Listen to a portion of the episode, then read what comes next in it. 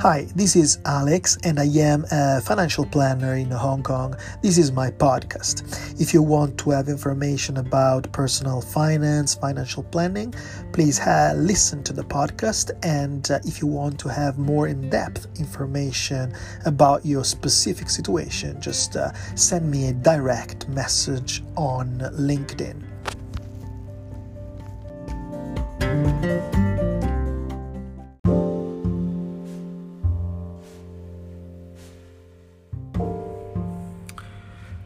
In the first part of this conversation between James and the financial planner, we get to know some ideas that uh, uh, James would like to share with the financial planner, some priorities, I would say. Basically, what James is looking for is a passive income. So uh, basically, he's looking for money that he it can be at its disposal without having him working all the time.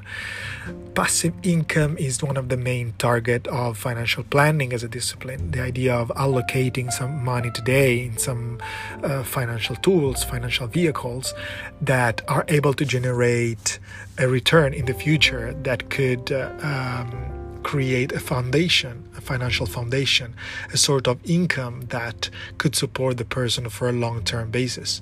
So the financial planner immediately asks if he's looking for some sort of retirement plan, something that could create a revenue, an income for the future. Uh, for the post professional stage of life. And James is exactly looking for something like that, something that could uh, allow him to stop to work at uh, retirement time, but also something that might be available before that time, something that can uh, be at its disposal even when he's still working, when he's still active. So uh, at this point, the financial planner asks how much money would, would he be able to allocate today uh, in order to create this kind of income in the future. And James uh, talk about 15% of his current monthly salary plus some savings that he has in a bank today that he doesn't use. Probably has accumulated this money in in the years with his job and now they are piled up in a bank and they don't create any value over there. They actually lose value because of inflation. So, what can James do in order to create this passive income? This is where we left the conversation is looking for something safe, something secure, something long term, something that it's not exposed to a high level of risk.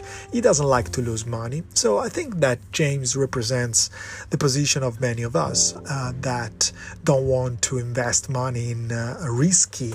Um, financial vehicles like for example stocks or something like they don't understand for example cryptocurrency or something extremely risky that could create high return but also uh, has high chances to uh, to create losses for example investing in startups so I would exclude all these kind of things and I would go directly to savings plans. Savings plans is a, a, way to create financial value, to create a passive income in the future that is quite stable.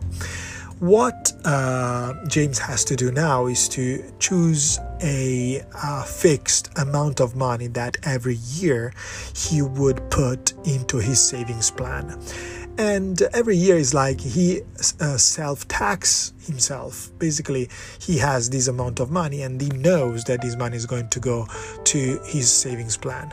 Uh, also he has to decide the duration of this savings plan.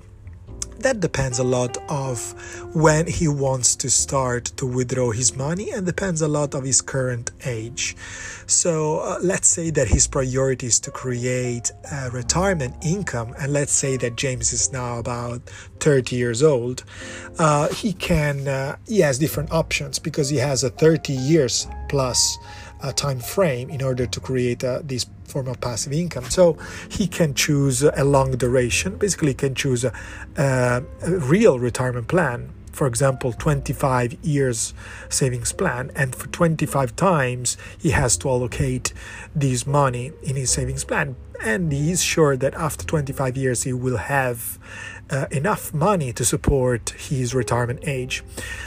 However, this kind of plan might not uh, enable James to have income before the retirement time like he wishes to have for example during his 50s so in this case he might choose to go to a little shorter uh, duration of savings plan and he might choose to increase the the amount of money that he allocates every year. For example he could go for an 18 years uh, long savings plan or uh, a 10 years long savings plan. So these are shorter version of the of the private uh, retirement plan. These are most these are shorter savings plans. Uh, so if he wants to have uh, an income available in his 50s he might choose to go for these options. However he has to remember that in order to create a valid income he needs to put enough money today in order to have uh, a good amount of money, a good return in the future. So he might choose to increase the uh, the level of uh, his yearly premium every year.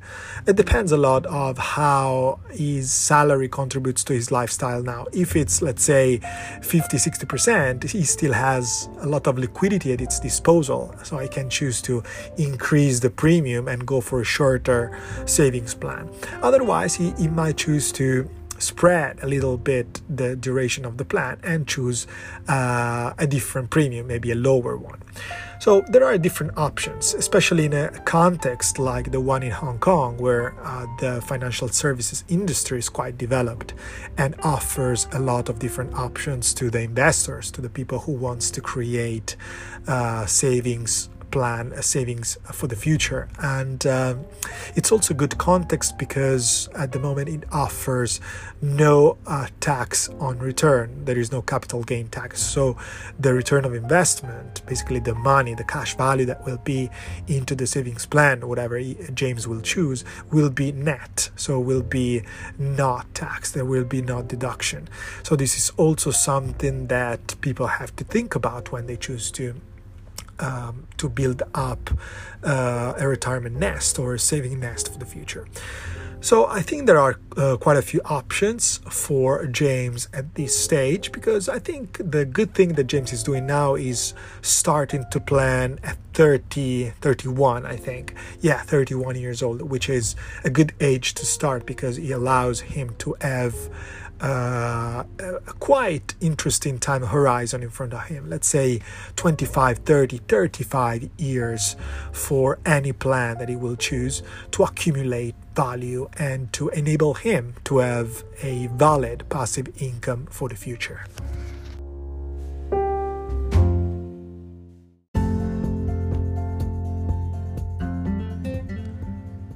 Thanks for uh, listening to my podcast. I hope you found it interesting and insightful. If you want to know more about financial planning or personal finance tips, or if you want to book a meeting in order to speak about your specific financial situation, just send me a direct message on my LinkedIn box. Talk soon. Bye bye.